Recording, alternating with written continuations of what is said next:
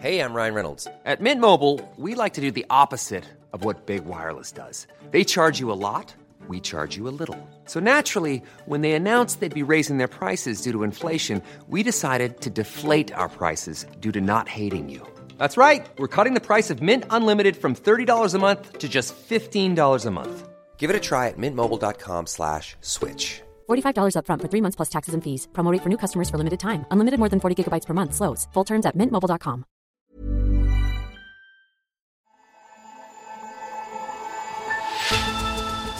When it comes to the COVID nineteen modeling, it can all be a little bit confusing out there. You have likely heard the phrase flatten the curve used when talking about reducing the number of coronavirus cases. The horizontal line is the key one. That is whether health systems have the capacity to cope with the numbers of infections. The COVID nineteen pandemic has dominated every part of life since the beginning of the year. Some countries have done better than others at holding back the disease, but everyone has used the same tool to guide their response: mathematics.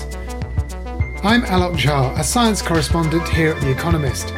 Maths and I go a long way back. A very long time ago, I was a physicist. Mathematics was the language of the worlds that I used to explore. Today's episode of Babbage from Economist Radio looks at how mathematics can be used to tackle some of life's most pressing problems, from predicting pandemics and guiding health policy to spotting bias in politics. I'll also speak to physicist Graham Farmelo about the way mathematics reveals the true nature of the very building blocks of the universe.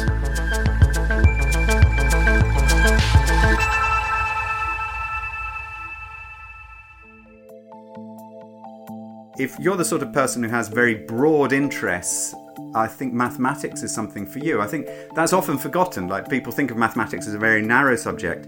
That's David Sumpter, a professor of applied mathematics at Uppsala University in Sweden. He's also a data scientist for a football club in Stockholm. In his forthcoming book, The Ten Equations That Rule the World and How You Can Use Them Too, David lays out how a small set of mathematical formulae can help everyone make better decisions about their lives. If you learn some basic mathematical skills, if if, well, if you learn the ten equations, you can go around applying these things to all different types of problems and getting involved in, in lots of interesting projects. And that's how I sort of ended up working, I actually work directly with players inside a football club now, which is just an incredible thing for somebody who can't kick a ball to end up doing. But um, that's the sort of possibilities you have as a mathematician. Okay, so give me an example. The one that interested me was, uh, how do I get rich? That's actually why I started with the book, because I'm the type of applied mathematician who loves to apply things.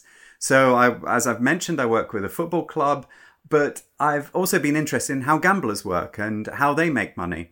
The first equation in the book is called the betting equation. And the idea is you want to find biases in the odds. I think a lot of people, when they get into gambling, they think, oh, I know this team's going to win. I really think this team's going to win. And it's not about that at all. What it's about is finding where the odds are in your favour. So the first thing to do is you plot the odds. You can compare this to the betting equation and you can see where you have an edge. And that's what professional gamblers do. They don't think about if they're going to win any particular match. They don't even watch the football matches they bet on or watch the horse races. They look for biases in the odds where all of the rest of us have made a mistake and they can win.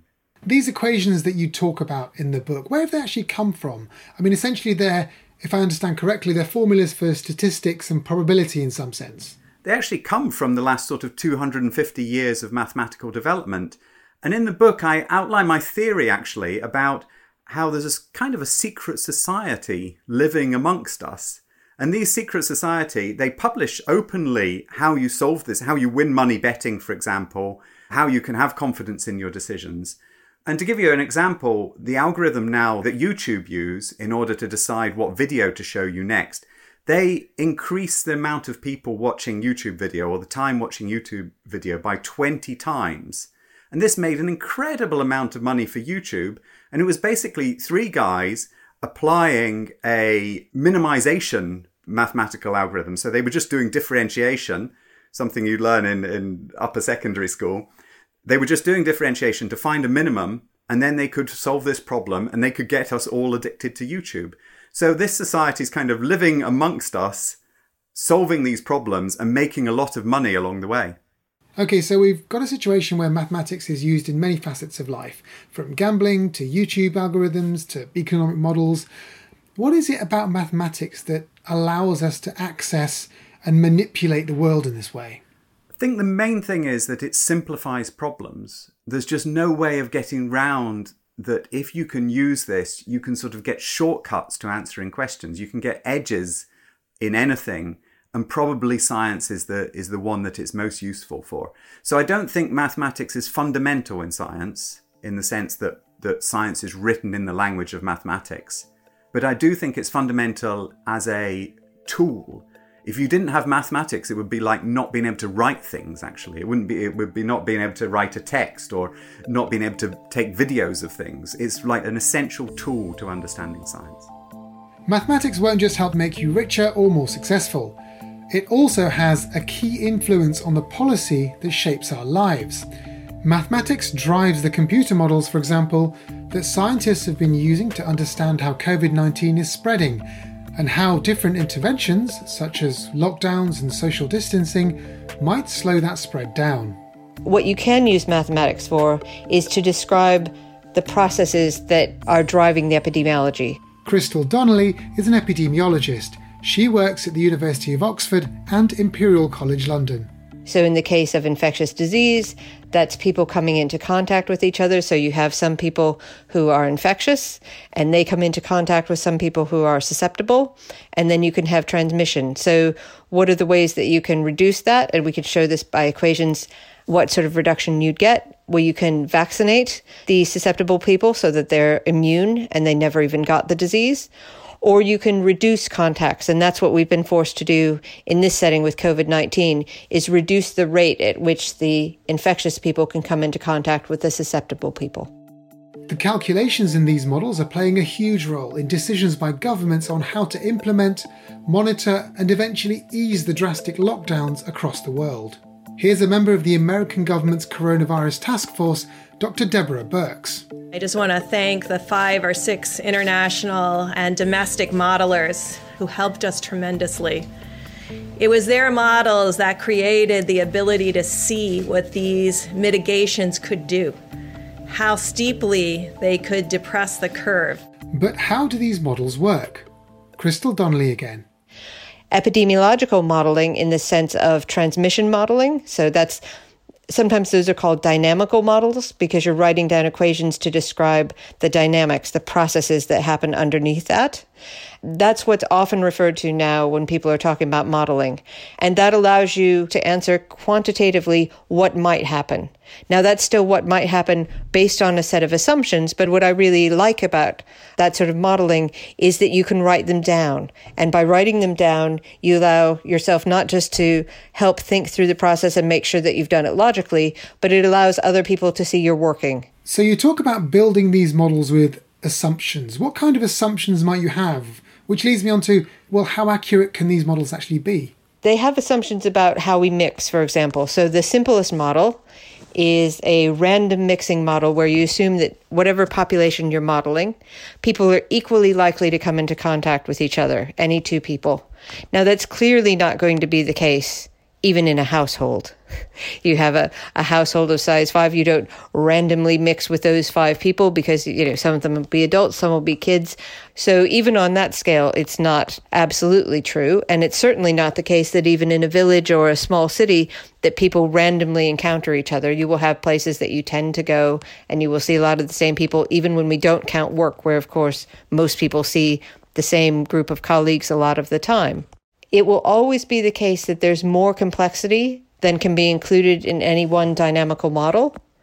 But that doesn't mean that models can't be useful. And that's where we have to focus. The question isn't, are they absolutely right in the sense that have they described every single bit of the process that's going on, but have they explained the key processes, the ones that are driving most of the behavior, so that we can understand what's happened so far and make useful predictions on what might happen under certain conditions, and those can inform decisions. They won't say, these are the individuals who are going to be infected, but they may do a good job of predicting, on average, how many people might get infected. Within a model, each of these variables you're talking about is represented mathematically as part of an equation. Is that right? What's actually the computation that's going on within the models? So we talk about, in the simple case, an S I R model. So we divide people into three types. S is for susceptible, I is for infected and infectious, and R is for recovered. And so everybody in a population can be divided into one of those three types. And then we can write down equations for how the numbers of susceptibles, infecteds, and recovereds changes over time.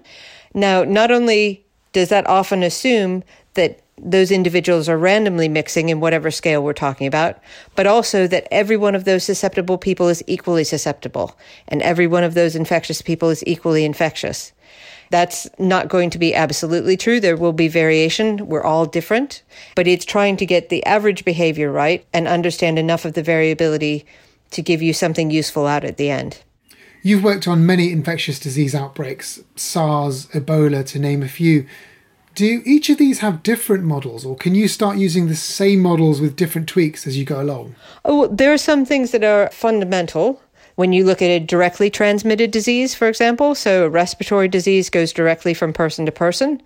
If you're looking at Zika, uh, that's different because it goes from person to mosquito to person. And so then you're in a, a very different regime completely. And as we've gone on over the years, we've made tools available. One of them, for example, is called EpiEstim, and that's for epidemiological estimation. And that uses a case data, so that's the number of cases or the number of deaths observed per day, and uses that data to estimate this reproduction number over time. Now, that can be used in lots of different settings, and we've used it in several different diseases. But for a lot of the models, the particular questions and the particular aspects of transmission will be such that even if we have starting blocks, that we need to adapt and tune them to the particular situation. Mathematics is not only useful for setting policy, but because it's an objective tool, it can also be useful for settling partisan debates. In America, scientists are using maths to help with what has become a divisive political issue, gerrymandering. This is the practice of manipulating the boundaries around congressional districts in such a way as to create unfair advantages for one political side. You have so many data analytics about who the people are, where they are, how they're likely to vote, whether they're likely to vote, that you can draw designer districts to get an outcome you might prefer. Moon Duchin is a mathematician from Tufts University in Boston, Massachusetts. Her work involves using mathematical models to identify areas where gerrymandering might have taken place. So sometimes people say that Democrats or people of color pack themselves into cities. And because they're so dense in the cities, they tend to, to be concentrated in a few districts with very high proportions. And since we have first-past-the-post voting in each of these districts, it's really to your disadvantage to have extremely high percentages. If what you need is fifty percent plus one vote, and what you have is ninety percent, well, you could think about that as, as vote wasting. And what you can see is how the clustering of various kinds of demographic groups or party preferences, how does that clustering lead districts to divide up the population when you're not trying to extract extra advantage? So something that my group does and that several other teams of mathematicians have started to do, to great effect, I think, is map sampling. So I'm going to now get an algorithm to draw not ten, not one hundred, but maybe thousands or millions of maps at random just according to the stated rules. And by construction, those algorithms are just taking into account what they've been told to take into account. That's how computers work, for better and worse. And then we can see if all the summary statistics that you can observe from districts, are they huge outliers among a comparator batch of maps that were made without seeking advantage? Moon hopes that this map sampling can lead to something a bit more reasonable. I'm working pretty hard with different collaborators to take some of these ideas from the math space into the policy space. But what might that look like? Maybe you have a state and it has a certain suite of rules and criteria that are stated. What you might imagine is that the line drawers propose a map, an analyst compares it to neutral draws that use the same rules and says, you know, you're doing a better job upholding these criteria than those. And that's the thing, when you're doing a complicated problem like this, typically there will be trade-offs. If you want to get better at not splitting counties, maybe you'll get a little worse at, you know, population balance and so on. With an eye to that, what uh, modelers sometimes call Pareto frontier, that is sort of what are the maps that do well on some measures and that aren't dominated by other maps that are better in all the measures. I envision actually the, the potential for collaboration between quantitative analysts and, and the line drawers that can iterate towards better, fairer maps. Why does any of this matter? So you can have states, and we do, where the vote between the major parties is about half and half, but there's dominance by one party in the seats. And that definitely piques people's intuitions of unfairness. Feels wrong. Right? It feels wrong. And one consequence of that is reduced trust in the system, maybe decreased likelihood to vote, decreased engagement, more cynicism. So sometimes that disproportion that you observe will be the result of gerrymandering, no question.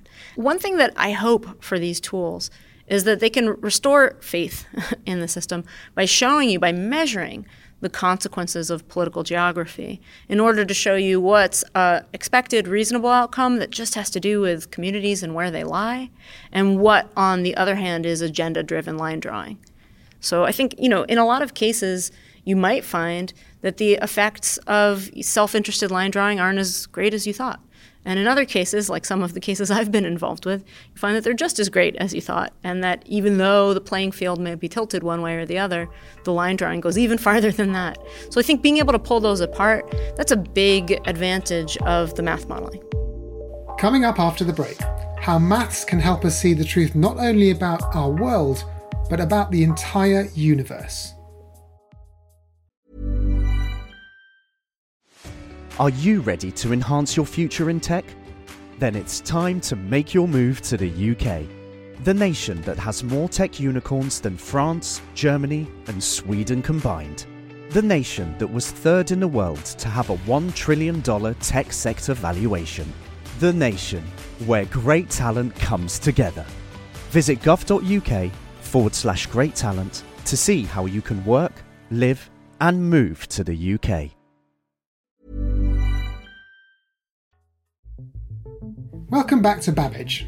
Mathematics plays an important role in understanding and shaping everyday life. For science, though, the connections go even deeper. It was Isaac Newton who gave us the idea that physics, as we now call it, is about setting out laws written in mathematical terms that make predictions, you check them against experiment, and if they don't work, you have to go back to the drawing board. And pretty well everyone knows that that's the way physicists work. Graham Farmelo is a physicist and author. In his most recent book, The Universe Speaks in Numbers, Graham explores how mathematics has helped physicists to rethink key ideas such as gravity, space, and even time. Einstein was one of the people that started this, and he wrote near the end of his life that the miracle, he declared to his friends, was that we can understand the universe because it is fundamentally ordered. And it's that order that enables us to understand it through mathematical patterns. Einstein was working at the start of the twentieth century. In the past hundred years, though, the love affair between physics and mathematics has only become stronger. What's really new, I think, is that we're in a very unusual situation at the frontiers of physics, because there's very little exciting new data coming through, say from the Large Hadron Collider, about the goings-on inside atoms, but theorists are having to do their work despite that. And what it's turning out is that physicists, by looking at their theories, are driven towards exactly the same territory as pure mathematicians. Let's go back to Einstein for a moment. He obviously used mathematics to do most of his work because he didn't do any experiments.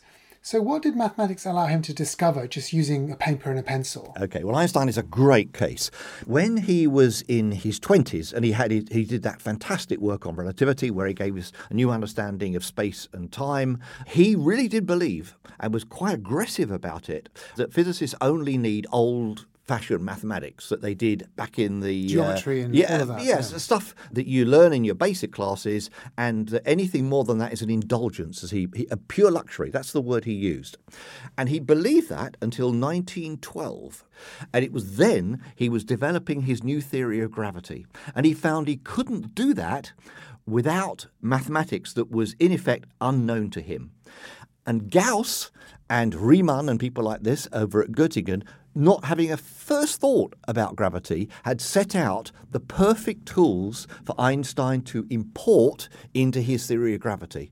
Right? These are two mathematicians, just for anyone. Uh, well, actually, they did both, actually. But yes, they were mainly mathematicians. And that's what convinced Einstein that advanced mathematics was something that he and other physicists needed. And so the idea is then, Einstein comes up with there, is that you need advanced mathematics that perhaps aren't necessarily related to physics ideas, mm. but then kind of inform and discover new physics. Essentially. Yeah, that's and right. then it sort of flowers, really, isn't doesn't it, after the nineteen twenties.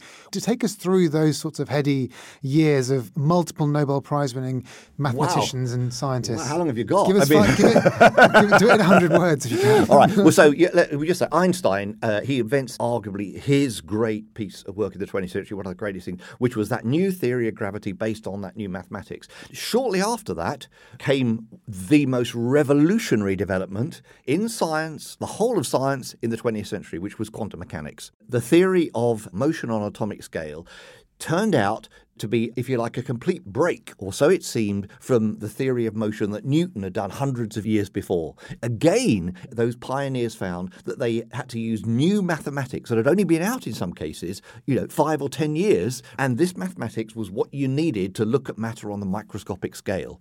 Now, the real puzzle, and it, I might say it's still there. As we speak, this puzzle is still here. You have two great theories. You have the classical theory of relativity, of gravity, and you have quantum mechanics. Gravity has got its own mathematics, and quantum mechanics is actually rather different. The mathematics looks very different, and also it's got probabilities in it, which Einstein abominated in the sense that he really believed that you should be able to predict those probabilities, not that there's randomness in nature, which quantum mechanics says there is. Now, the big challenge for physics, and as I said, it's endured right to this day, it's still a problem, is how to jam those theories together to get something that it will enable us to understand all of nature at a general level. Clearly, the The mathematization, if I can say, of physics has achieved great things and will continue to do so. But is mathematics always real? When a mathematician comes up with ideas for mm-hmm. some new bit of mathematics, yes. is it always the case that that's going to be something physical? Most of the really top-notch pure mathematicians don't give a tinker's cuss about physics. Right? They do it because they are working, in the words of G H Hardy, on patterns of ideas that interest them, just for the sake of it. Right? They are not thinking, what has this got to do with nature? The key thing is we're now finding that the two frontiers are overlapping.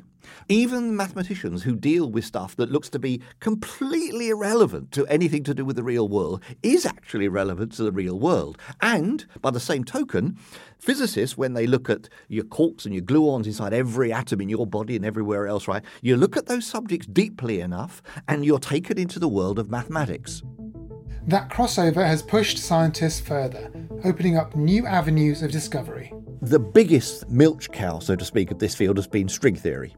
String theory basically uh, says that instead of thinking of things like electrons and photons and what have you as point particles, rather there is an elementary string, and that these fundamental particles are excitations of that so-called string, very, very short pieces of string in space-time. That subject is consistent with quantum mechanics and relativity. That's the first thing to say.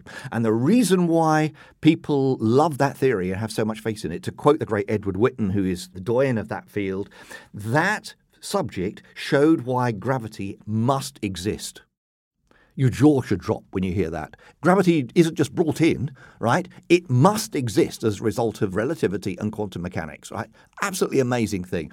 Now, if you look at that theory, which it has to be said, is very difficult to test unless you're going at very, very high energies. But we're in the exploration of its consequences, we find ourselves taken to all sorts of things to do with combinations of algebra and geometry, things to do with the curvature of fields, many, many subjects that mathematicians are looking at for their own reasons, but the physicists need in order to discuss how those strings could make up the real world. So the mathematical physics is just way ahead of the experimental experimental abilities right now. And my only conversations with people doing these things, yeah. they sometimes say that it might take hundreds of years to develop the technology to test the things that they're mm-hmm. coming up with now, because in mathematics, you don't need anything more than a paper and a pencil yeah. and maybe some software yeah. to sort of answer these things. But what do you think you see as the biggest promise that mathematics has for physics? We've talked about how it can really shoot forward and make you think about different things and mm-hmm. see the universe differently. Um, what kinds of promises is there in the future for this then? Physics is going to have to get used to long periods when we won't be teeming with experimental results, because they're getting more and more expensive to produce from the telescopes, from the expensive colliders. There'll be these gaps we have to fill. Now, because I think mathematics is so fecund a field, it will enable us to do creative work while there are those gaps. That's what I suggest in the uh, epilogue to my book. So I think mathematics is proving its worth and its value, even when we haven't got the experimental input.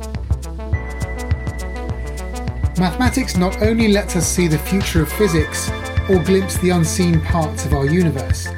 As we've heard, it describes the hidden patterns all around us and gives us the ability to control and predict our world. That's all for this episode of Babbage. Our thanks go to David Sumpter, Christl Donnelly, Moon Duchin and Graham Farmelo. For more great stories about science and technology, subscribe to The Economist. Go to economist.com slash radio offer to get twelve issues for twelve dollars or twelve pounds. I'm Alok Jha, and in London, this is The Economist.